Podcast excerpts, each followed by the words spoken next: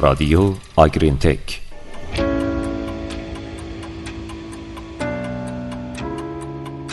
سلام حالتون چطوره؟ در پادکست این هفته به این موضوع می‌پردازیم که تلقیح زود هنگام تلیسه ها می‌تونه عملکرد گله رو کاهش بده. سلام نیاز تا در مورد استراتژی زمان مناسب تلقیح تلیسه های شیری در صنعت گاو شیری مجددا فکر بشه.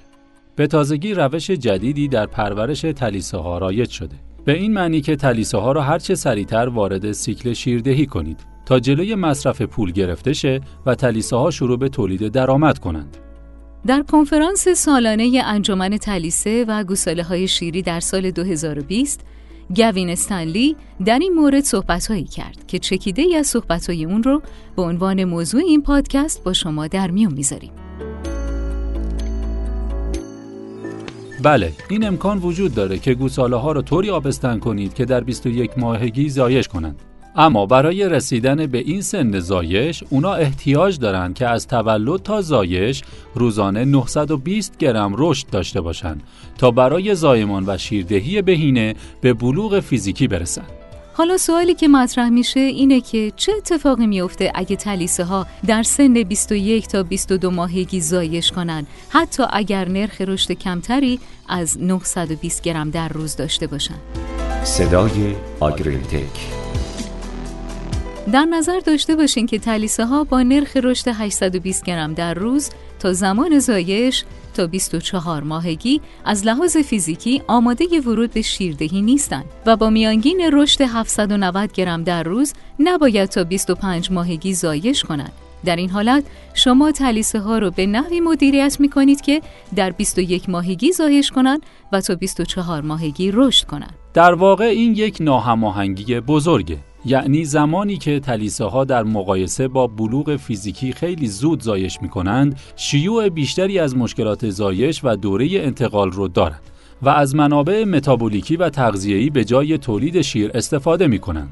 450 گرم رشد روزانه در دوره بعد از زایش برابر با حدود 3.5 کیلو تولید شیره. این کمبودیه که تلیسه ها حتی در دومین و سومین شیردهی هم هرگز نمی‌تونن بر اون غلبه کنن به عبارت دیگه این هدیه‌ایه که به دلیل مدیریت اشتباه با شما همچنان ادامه پیدا می‌کنه.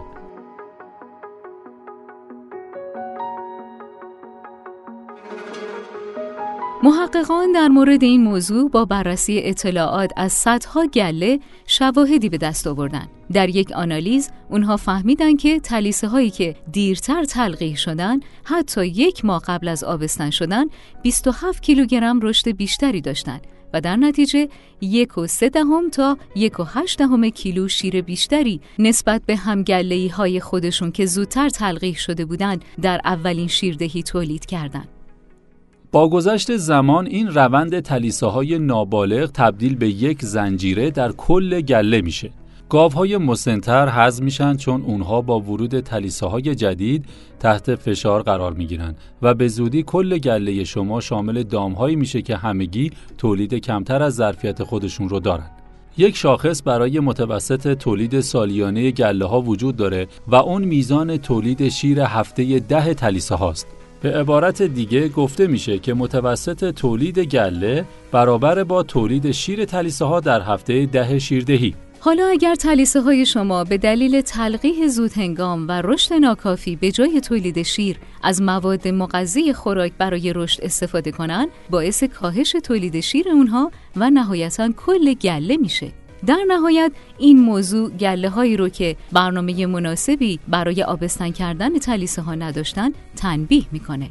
همچنین این موضوع در دامهای نابالغ در گله هایی با عملکرد خوب تولید مثلی می‌تونه خطرناکتر باشه.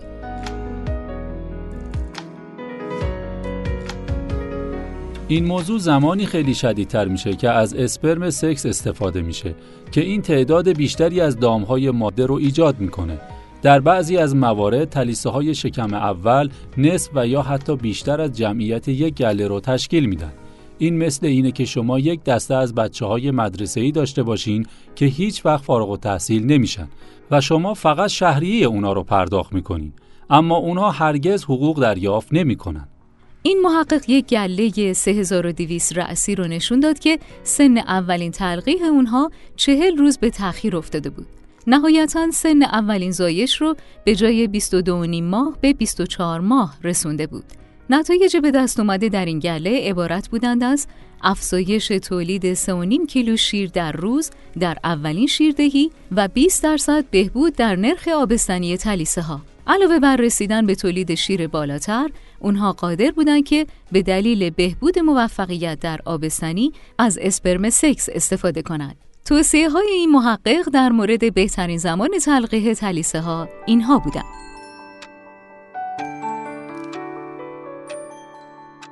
اول اینکه تمام دام ها به ترازو نیاز دارند. تلیسه ها باید برای زمان تلقیح و زایش وزن بشن. بهترین هدف زایش تلیسه ها در 85 درصد وزن بلوغ یا 95 درصد وزن بلوغ در زمان آبستنیه. یعنی 260 روزگی متناسب با وزن اضافی گوساله و جفت.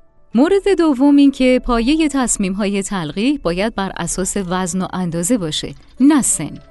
وزن آسونترین عامل اندازه‌گیریه. هشدار این که تلیسه ها نباید چاق باشند.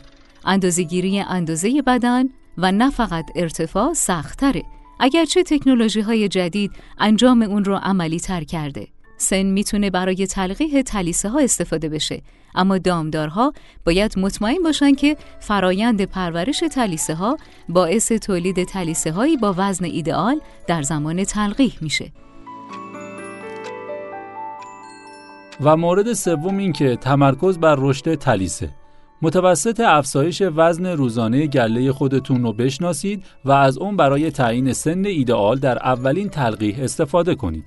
تلاش برای صرفه‌جویی در هزینه رشد تلیسه ممکنه مانع از رشد باشه و نیاز به افزایش سن تلقیح داشته باشه. هدف نهایی شما باید این باشه که دامهای بالغ هرچه سریعتر زایش کنند. صدای رادیو آگرینتک نتایج این پادکست نشون داد که تلقیح زود هنگام تلیسه ها بدون در نظر گرفتن میزان رشد روزانه و وزن زمان زایش می‌تونه باعث عقب افتادن کل گله بشه.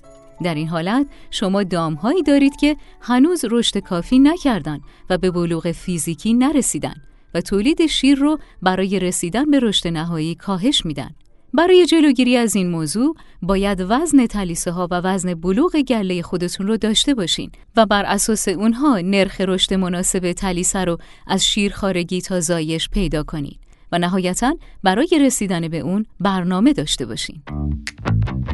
خیلی متشکریم که پادکست این هفته رو شنیدید. لطفا هر هفته با موضوعات رادیو آگرین تک همراه ما باشید. تا شنبه بعدی خدا نگهدارتون.